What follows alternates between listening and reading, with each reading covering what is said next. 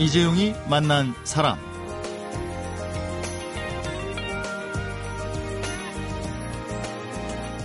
결혼, 육아, 전업주부, 직장인, 이렇게 한 남자의 아내로, 엄마로, 주부로, 그리고 다시 직장인으로 이 시대를 누구보다도 열심히 살아내고 있는 한 여성이 자신과 똑같은 길을 걷고 있는 삶의 어린 후배 여성들에게 이 얘기만큼은 꼭 들려주고 싶다고 책을 썼습니다. 예, 제목이 아내는 가끔 다른 인생을 꿈꾼다인데요. 예, 아내들이 꿈꾸는 다른 인생이란 어떤 인생인지 궁금해집니다. 예, 오늘은 두 아이의 엄마, 아내, 유치원 원장, 대학 교수로 1인 4역을 행복하게 해내고 있는 홍미경 원장을 초대해서 얘기를 나눠보도록 하겠습니다.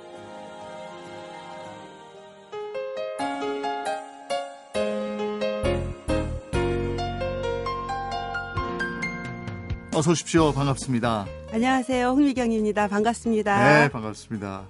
오늘은 두 아이의 엄마, 아내, 유치원 원장, 대학 교수, 1인 4역으로 1년 365일이 부족하지만 가끔 다른 인생을 꿈꾸기도 한다는 홍미경 원장과 함께 했습니다. 욕심이 참 많으세요. 여러 가지 일을 한꺼번에 하세요. 아, 그런가요? 그래서 그런지 자격증이 또 굉장히 많습니다. 네. 자격증이 몇 개입니까? 한 50개 정도 되죠. 그걸 언제 다 따셨어요? 이렇게 많은 일을 하시면서. 아, 2008년도에 네. 한 10개 정도 따자 이렇게 이제 계획을 잡고 했는데 네. 그 10개가 한 달, 그러니까 1월 한 달 만에 10개가 자격증이 취득이 되더라고요. 와. 그래서 어 이거 되네, 나도 되네. 그래서 조금씩 조금씩 더 늘려 나갔던 게 어, 그렇게 좀 많이 따게 됐습니다. 그게 50개나 되니까 구체적으로 뭐 뭡니까? 제가 여쭙기도 좀 그러네요. 대표적인 것과 특이한 것 몇 개만 좀 알려주세요. 아, 글쎄요. 일단 좀 어렵게 딴 그 자격증이라면 그 사회복지사하고 평생교육사 자격증이었는데 네. 그거는 하나의 자격증이 1년 동안 걸리는 거예요. 네, 그리고 80점 이상이 되는 그 학점을 이수해야 네. 따게 되고요. 그래서 두 개의 자격증이 총 2년이 걸리고 또 아울러 실습을 해야 되는 그런 어. 어. 려움이 있었습니다. 네. 그래서 방학 동안에 노숙자 쉼터에서 4주 동안 음, 그네들과 같이 생활하고 일도 하고 어. 그러면서 많은 경험을 어, 쌓다 보니까 야, 참 의미가 있구나. 네. 그때부터 어, 누군가 나도 도와줘야 되겠다라는 생각을 갖게 되었습니다. 공부도 공부지만 이거는 나눔을 실천해야 나올 수 있는 자격증이군요. 그러니까. 그렇죠. 예.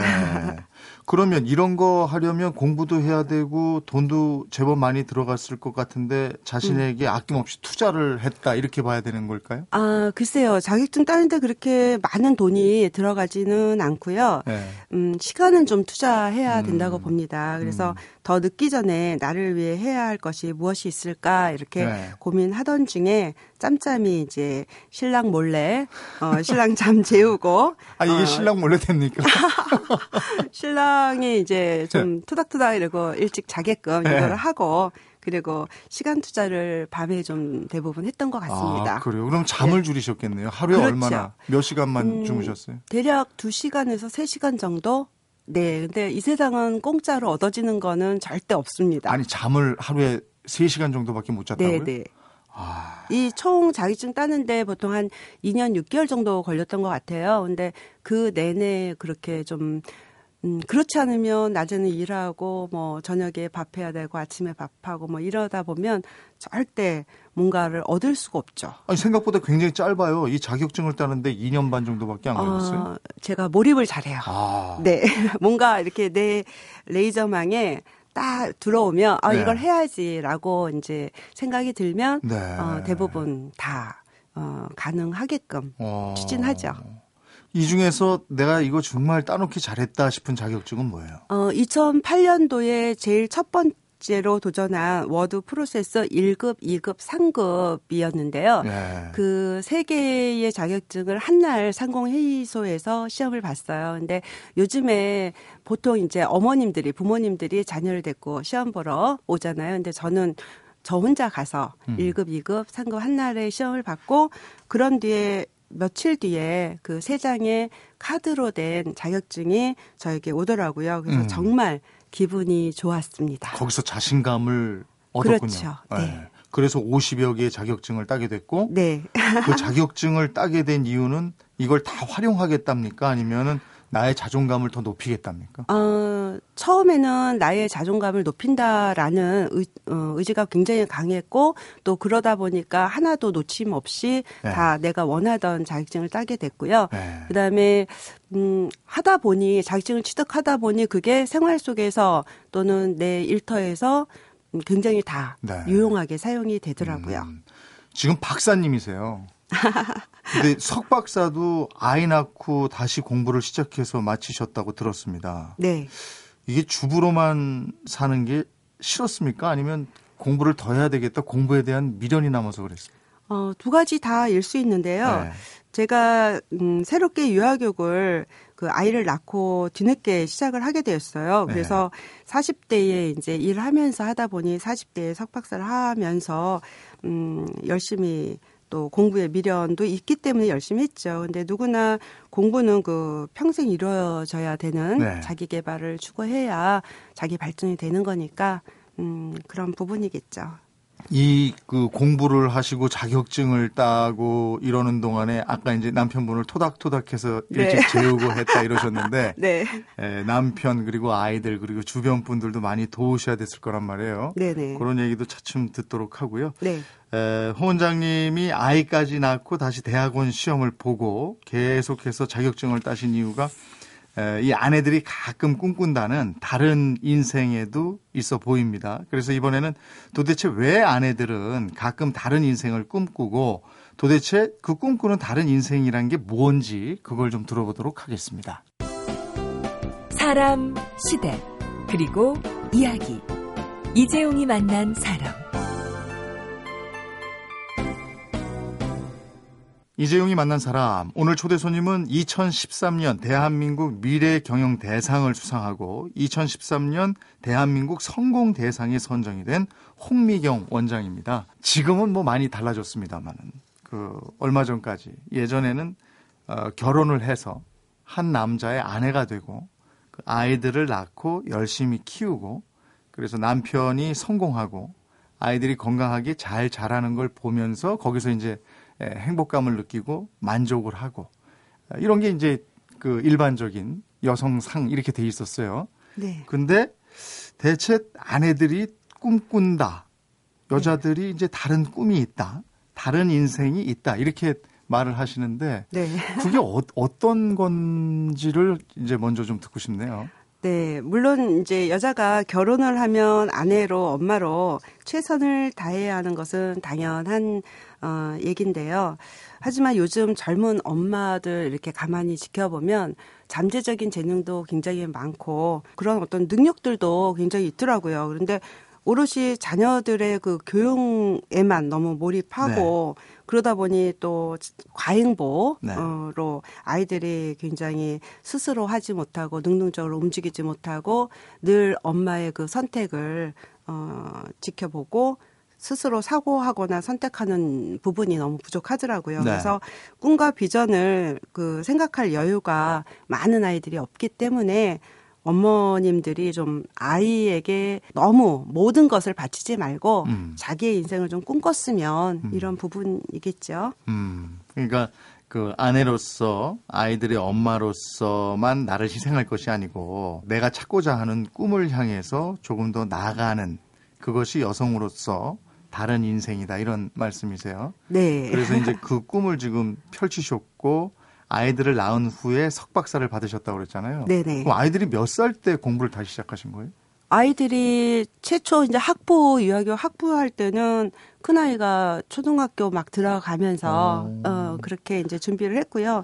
사실 제가 그 어려서 유년기하고 청소년기에 가정 환경이 굉장히 좀 어려웠었어요. 그러니까 중학교 1학년 때 부모님께서 이제 특히 아빠가 사업하시던 게 부도를 아. 맞으면서 음, 집에 이제 나가 사셨어요. 네. 그러다 보니까 그런 본의 아니게 소녀 가장처럼 살게 됐고요. 음. 음, 저에게 그 자존감이나 정체성 이게 너무 음. 없이 살다 보니 그런 것을 뒤늦게 40대에 채우려고 노력을 했고 음, 음. 혹여 우리 젊은 어 엄마들에게도 혹여 뭐 자기 나름대로의 어떤 열등 의식도 있고 또 음. 힘든 과정도 있지만 그런 다른 꿈을 꾸었으면 음. 네 그런 메시지가 좀 많죠. 그러면 그, 그 여성들이 다른 인생을 꿈꾸려면 기혼 여성들이 네. 누가 좀 도와줘야 될 거 아니에요? 초등학생 때 아이들이 초등학생이면 손길이 많이 갈 텐데 네. 누가 남편이나 뭐 아니면 시댁 어른이나 뭐 이렇게 도와주셨습니까? 아니요 그런 거 없이요. 네. 네, 학교, 그러니까 아이들이 일단 많이 엄마를 이해해줬던 것 같아요, 그나마. 그리고 또 이해를 시켰고,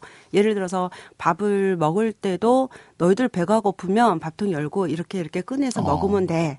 어, 그러니까 조금은 강하게, 음. 어, 홀로 쓸 수 있도록 독립적으로 좀 그런 마인드로 키웠던 음. 것이 저를 음, 이 시점까지 지켜보는 부분이고요. 음. 또 지금 이렇게 아이들이 저에게 얘기할 때 보면 그래도 어, 엄마에 대한 어떤 존경심도 또 의외로 있더라고요. 네. 열심히 산 거에 네. 대한. 그래서 감사한 마음 늘 갖고 있죠. 음, 그 아내들이 다른 꿈을 꿀 때, 네. 그 다른 꿈을 꾸는 그 시기 이유는 뭘까요? 남편하고 결혼한 거 후회하고 이럴 때입니까? 뭐 어떤 때입니까?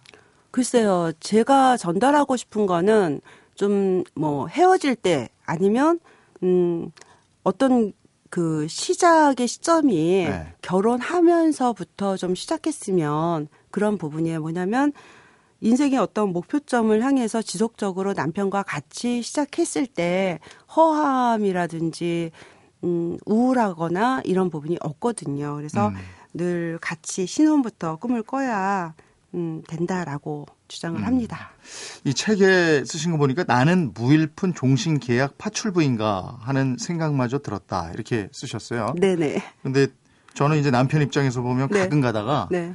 나는 뭐 평생 가족을 위해서 돈만 벌어야 되는 일벌이냐 아, 이런 생각도 들 때가 있어요. 네. 근데 이 생각을 서로 그냥 이렇게 퉁 치고 이러면 안 됩니까? 아. 글쎄, 저도 남편이 가끔 제 생각이나 말에 무반응하고 적극적인 경청도 안 네. 해주고 이러면서 막 누적돼서 살거든요. 네. 그 나도 굉장히 헌신적으로 최선을 다하고 산다고 생각하는데 네. 반대로 돈을 벌어오는 사람은 남편인데 네. 그 남편은 모든 걸다 꾸려 나가는 줄 아세요. 네. 근데 반대로 아내 입장에서 음, 가족의 어떤 청소하고 빨래하고 또 아이들 육아 음, 문제 또 교육 음. 문제 이런 거에 부딪히다 보면 사실 그걸 좀 인정해 줬으면 좋겠어요. 네. 음, 인정을 안 해주니까 늘, 아, 우리 남편은 막, 어? 돈만이 전부는 아니라고 보여요. 근데 반대로 좀 이거는 너의 용돈이야. 어, 이 정도는 해줘야 되지 네. 않을까. 네. 참 아쉽더라고요. 남편도 퍽퍽 주고 싶은데요. 여건이 안 돼요. 많이 벌어야죠. 참 그게 쉽지 않더라고요. 네. 저 버는 돈은 한정돼 있는데 아, 그 전업주부로 사실 때 네. 뭐가 제일 스트레스였습니까?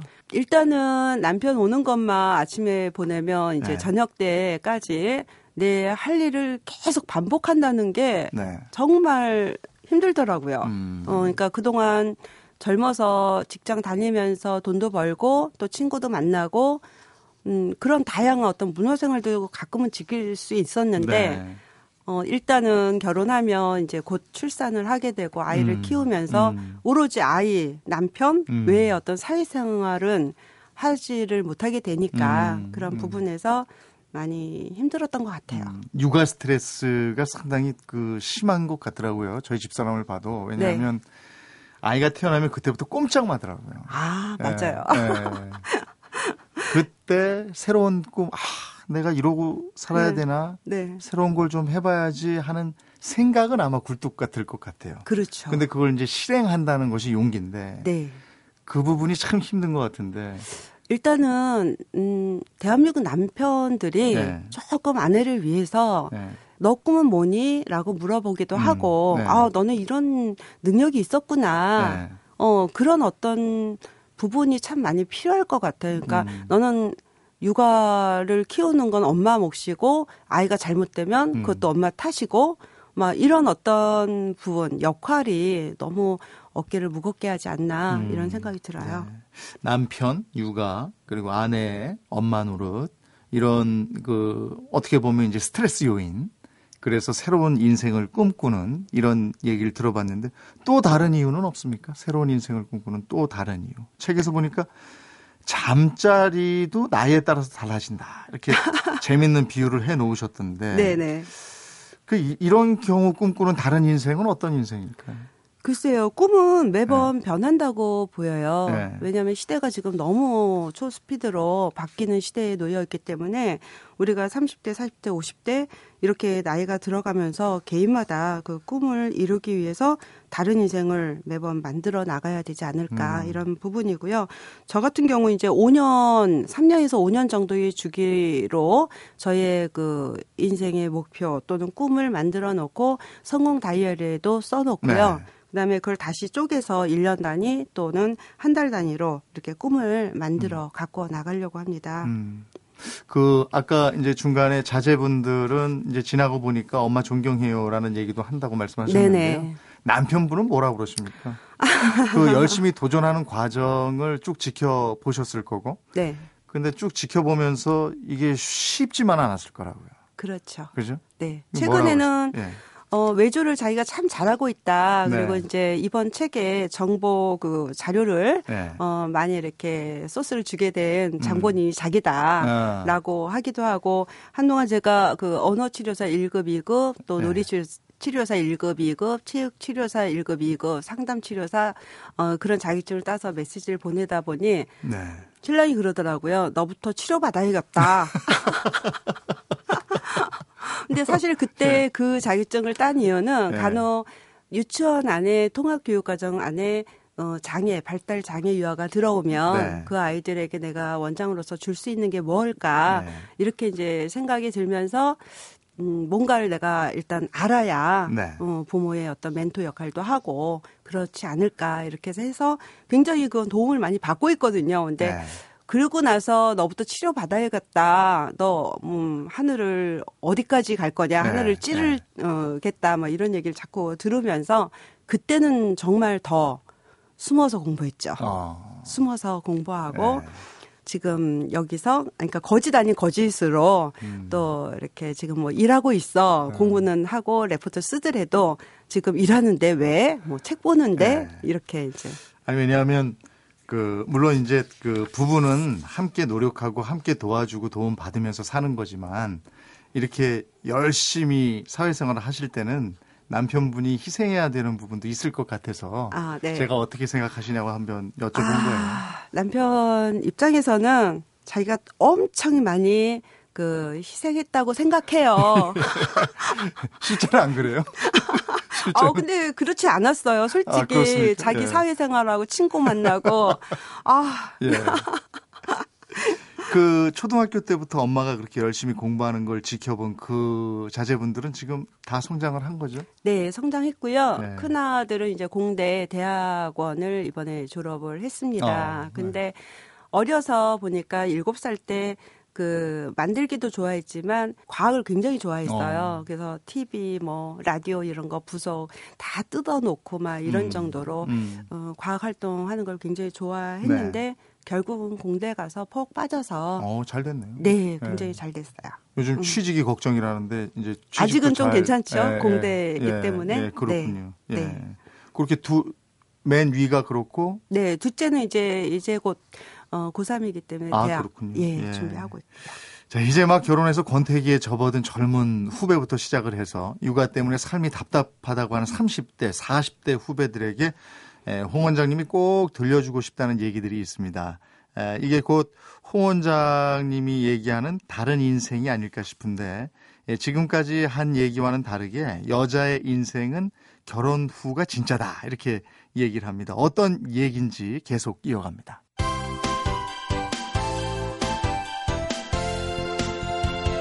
여러분은 지금 이재용 아나운서가 진행하는 이재용이 만난 사람을 듣고 계십니다. 네, 이재용이 만난 사람. 오늘은 아내는 가끔 다른 인생을 꿈꾼다라는 책을 펴낸 홍미경 원장을 만나보고 있습니다. 어, 이제 막 결혼하고 육아를 시작할 젊은 주부들에게 해주고 싶은 조언이 참 많다 이러셨어요. 그 첫 번째가 자신의 이름을 잊지 말라. 두 번째 부부간의 공통 분모를 찾아라 이렇게 되어 있습니다. 누구 엄마, 누구 누구의 아내 이렇게 불리는 걸 거절하라 이런 말씀이십니까? 외국에서는 아무리 나이가 들어도 상대방의 그 이름을 불러주잖아요. 네. 근데 저는 아주 오래 전에 왜 우리나라에서는 그렇게 음, 내 이름을 그 불러주지 않지? 그리고 네. 어느 날 갑자기 결혼해서 아이를 딱 낳는 순간 내 이름이 완전히 사라진 거예요. 네. 그래서 누구누구 엄마 뭐 이런 식으로 계속 불러주니까 저는 너무 속상하더라고요. 음. 그래서 부모님께서 그래도 지어주신 이름인데 남들이 평생 어, 불러주는 것도 당연히 좋지 않을까. 네. 음, 그리고 남들이 불러주지 않으니까 자신의 이름도 결국 있고, 음, 살게 되더라고요. 그래서 남편들도 마찬가지로 그 호칭으로 많이 불려지는 게 좀 현실이고, 네. 어, 하지만 또 아쉽더라고요. 음. 음, 좀 남자들도- 변했으면 좋겠어요. 남자들도 그래요. 남자들도 직장에서 보면 야 누구 재용아 이렇게 하는 사람보다 없죠. 이 부장 뭐 네네. 예? 이렇게 실- 성하고 자기 직함 뭐 네. 직책 이런 걸로 불려지고 그러니까 과장님, 부장님 하다 보면 네. 거기 직책에 자기 자신이 네. 어, 이렇게, 음, 더 중요한 부분인 것 같아요. 네. 그러다 보니 내 스스로의 어떤 자기 자신의 이름이랑 사고랑 뭐, 음, 인격체적인 어떤 부분에서도 많이 사라지더라고요. 예. 주부는 누구 엄마 하는 순간 그 아이밖에 안 보이는 거니까. 그렇죠. 그래서 이름을 네. 어, 어디 뭐 여행을 간다 그러면 이제 이름 기재하고 하잖아요. 네. 근데 상대방 이름을 전혀 모르는 거예요. 네. 아무리 오래 그렇지. 어, 올해 누구 친구 엄마라고만 불렀으니까. 네네. 예. 음. 이름을 잊지 말아야 하고 그리고 또 잊지 말아야 할 게 뭐가 있습니까? 글쎄요, 그, 또 잊지 말아야 할 것이 있다면, 내 자신을 좀 사랑하고, 네. 내 자신이 행복하기 위해서 어떠한 균형 잡힌 그 인생으로 걸어가야 할지를 찾아야 할 것으로 보입니다. 음. 늘그 매력 있는 아내 또 늘 존경받고 신뢰받는 엄마로 살아가야 하기 때문에 아이와 함께 성장해 나가야 한다고 봅니다. 음. 예. 책에 이 얘기고 공감 가더라고요. 네. 키워준 공도 모르고 엄마를 무시한다고 한탄만 하지 말고 네. 아이와 함께 성장하는 엄마가 돼야 한다. 네. 그러셨어요. 네, 네. 그러니까 같이 좀 뭔가 적극적으로 노력하고 성취감을 느낄 수 있는 일을 같이 해야 한다. 네, 그렇죠. 음. 그러니까 뭐 밖으로 이렇게 나가서만 뭔가 배워야 된다는 게 아니라 네. 아이가 어려서부터 지금 소통이 문제예요, 사실. 음, 음. 아이들하고 소통. 뭐냐면 계속 아이랑 같이 있어도 외부에서 음, 뭐 선생님이 이렇게 와서 가르쳐 준다거나 뭐 예를 들어서 어 어느 학교 나온 색종이 접기 선생님이 왔다. 그러면 우르르 또 가는 거예요. 네. 근데 저는 색종이 접기 동화 읽어주고 뭐 같이 노래 못하더라도 노래 들려주고 이거는 엄마의 몫인데 너무 아기 때부터 누구의 타인에 의해서 이렇게 가르쳐 주는 것도 많고 그래서 같이 엄마가 즐기는 거가 있으면 아이도 분명히 그걸 좋아해요. 음. 어, 그래서 저는 아이랑 같이 눈높이를 맞춰서 같이 성장해 나가야 된다. 뭐 예를 들어서 음, 중학생만 되면 아이가 대부분 어머님들한테 하는 얘기가 그거예요. 엄마랑 대화가 안 된다. 아, 맞아요. 예, 네. 엄마 도대체 낮에 뭐 하는 거야? 음. 사회면이나 문화면 음, 신문도 보고 음. 뭐 이런 식으로 좀 얘기를 해요. 그러니까 음. 답답하죠, 저는. 그래서 아이가 유치원생 때는 음, 키를 낮춰서 아이랑 어깨를 마주쳐서 눈을 마주쳐서 활동해야 되고 네. 또 아이가 그만큼 초, 중, 고 올라갈 때마다 자기 스스로가 공부하고 이해를 해야 음. 아이랑 소통이 되죠. 그러니까 공부해라가 아니고 같이 해야 된다. 같이 해야죠. 네. 당신에게 가장 중요한 때는 현재이고 당신에게 가장 중요한 일은 지금 하는 일이며 당신에게 가장 소중한 사람은 지금 만나고 있는 사람이다. 이 톨스토이가 한 말에 빗대서 만나는 사람에 대해 신경을 쓰라 이렇게 얘기를 하셨는데 남편, 아이, 시댁, 친정 식구, 아이 친구, 엄마 뭐 이런 인맥만으로는 안 된다 이런 말씀이십니까? 글쎄요, 과거에 너무 얽매이고 또 가족의 어떤 울타리 안에서 연연하지 말고 좀 더 나가서 세상의 사람들과 많이 만나고 대화하고 음, 더 멋지고 지혜로운 아내로, 엄마로, 여자로 살아가길 원하는 어떤 부분이겠죠. 그래서 여자들의 그 꿈은 남편이나 자녀가 더 훌륭하게 성장하는 것일지도 모르겠는데요. 하지만 자신의 꿈을 이루는 것 또한 더 멋진 아내로, 엄마로 거듭나지 않을까 생각이 듭니다. 그 나만의 매력, 나만의 컬러를 찾아야 한다 이렇게 얘기하셨는데 이거 다 하다 보면 주부의 삶, 또 아내, 엄마로서의 삶이 좀 흔들리지 않을까요? 조금 걱정스러운 부분 같죠? 혹시 우리 아내가 어 이 방송을 듣고 당장 어딘가 배우러 가겠다 그러면 또 걱정. 사실 제가 남편으로서 조금 그렇거든요. 그래요? 예.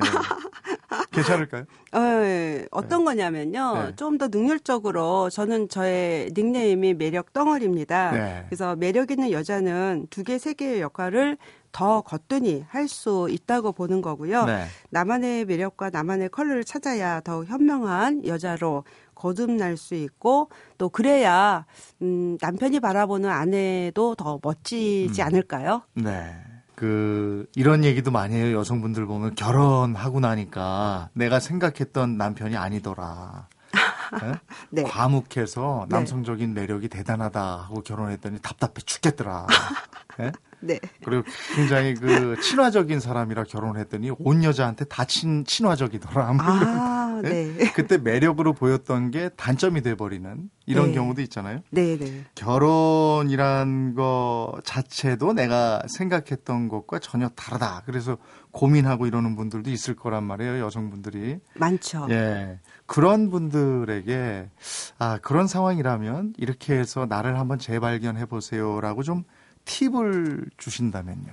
일단 중요한 거는 네. 결혼 전부터 남자에 대해서 또 결혼에 대해서 좀 알고 음. 결혼하는 게좀 현명한 것 같고요. 어, 결혼을 환상처럼 생각하고 결혼하게 되면 대부분 그 어, 뭔가 다 이루겠지. 네. 이런 어떤 꿈을 바라보고 결혼하는 분들은 네. 더더욱 좌절하고 힘든 어떤 일이 생겼을 때 참지 못하게 되더라고요. 음. 음, 그래서 이미 결혼을 하고 내가 생각했던 것과 정말 다르다. 180도 너무 음, 360도 틀려졌다. 이렇게 네. 이제 생각하시는 분들에게는 나이 드니까 사실 아무리 못된 남편도 많이 변하더라고요. 그래서 좀 더 기다리고요. 네. 지켜봐 달라. 또는 남편은 안 바뀌더라고요. 왜 이렇게 네. 안 바뀌죠? 네. 응? 그 천성이 그런 걸 뭐. 영원한 어 철부지 아, 아이 같더라 이런 옛 어른들이 네. 하셨는데 그 남편을 바꾸려 하지 말고 네. 내가 바뀌니까 결국은 남편도 바뀌더라 네. 이런 이제 조언을 하면서 요즘에 너무 쉽게 이혼을 해요. 네. 그죠? 네. 그래서 그런 부분에서 이런 책도 읽음으로써 자기 개발하고 깨지 않을까 싶습니다. 그렇게 막 막무가내 갔던 남편도 나이 들어서 힘 빠지니까 안쓰럽더라. 이러는 분들이. 그래서 집에 네. 계속 안 나가고 이제 여자는 한참 나갈 시기에 집에서 빨리 밥해라 뭐 이러신다 예. 봐요. 홍 원장님 어떠세요? 지금 이제 결혼 생활을 하면서도 내 인생의 계획을 세우고 실천하고 어느 정도 성취하는 삶을 살고 있잖아요. 네, 결혼해서 이렇게 쭉 이루어 나가는 것. 네, 그 다음에 이제 걷지 않으신 길인데 네. 결혼을 하지 않고 네. 내가 이렇게 쭉 사회적으로 성취감을 느끼는 일을 했더라면 네. 지금보다 더 괜찮았을까? 이런 생각도 하세요? 어떤 게 더 나은 것 같으세요? 당연히 괜찮았을 것 같아요. 네. 더. 네. 근데 어 반면에는요. 가족에 대한 어떤 소중함 또 자식이 이제 성장해서 이렇게 자식을 바라보면서 어 굉장히 그 뿌듯하고요. 네. 어 내가 이룬 어떤 성취감보다 음. 자식이 정말 떳떳하게 이렇게 어, 군림하는 그 그림자만 봐도 네. 어 굉장히 행복을 네. 느끼더라고요. 어. 그러면 다시 태어나도 이 삶을 아 근데 똑같은 삶 똑같이 살면 재미없지 않겠어요? 그래서 저는 사실 어 다시 태어난다면 남자로 태어나고 아, 싶어요. 그래야 네. 그래야 네. 다른 분하고 그, 그런 답이 하니까. 많더라고요. 내가 네. 다시 태어나면 남자로 태어나서 네. 어, 여자로 태어난 내 남편과 다시 결혼하겠다고. 아 그대로 그대로 그대로 해주겠다고. 예, 하이 뭐저 사람은 다 자기가 네. 가지 않았던 인생을 꿈꾸고 그러잖아요. 그렇죠. 예, 예. 가지 않은 길에 대한 로망이 있고 그렇습니다. 어, 오늘은 아내들이 꿈꾸는 다른 인생에 대해서 어, 이미 그 길고 긴 터널을 지나온 홍미경 원장에게 들어봤습니다. 네네, 감사합니다. 그대 는 내게 행복을 주는 사람, 당신은 사랑받기 위해 태어난 사람, 지금도 보고 싶은 사람은 그때 그 사람. 대한민국 대표 라디오 토크 프로그램은 이재용이 만난 사람. 오전 11시 10분. 이재용이 만난 사람. 오늘은 아내는 가끔 다른 인생을 꿈꾼다. 에, 홍미경 원장을 만나봤습니다. 홍미경 원장이 그간 따놓은 자격증만 50여 개가 넘는다고 합니다. 이 자격증이 인생을 바꿔주질 않지만 할 수 있다는 자신감, 내가 아직 건재하다는 자부심은 충분히 보상해 주더라고 합니다. 이런 작은 변화를 향한 노력, 우리에게 필요한 것은 바로 이런 게 아닐까 싶습니다. 이재용이 만난 사람, 오늘은 왁스의 엄마의 일기 들으면서 인사드리겠습니다. 고맙습니다.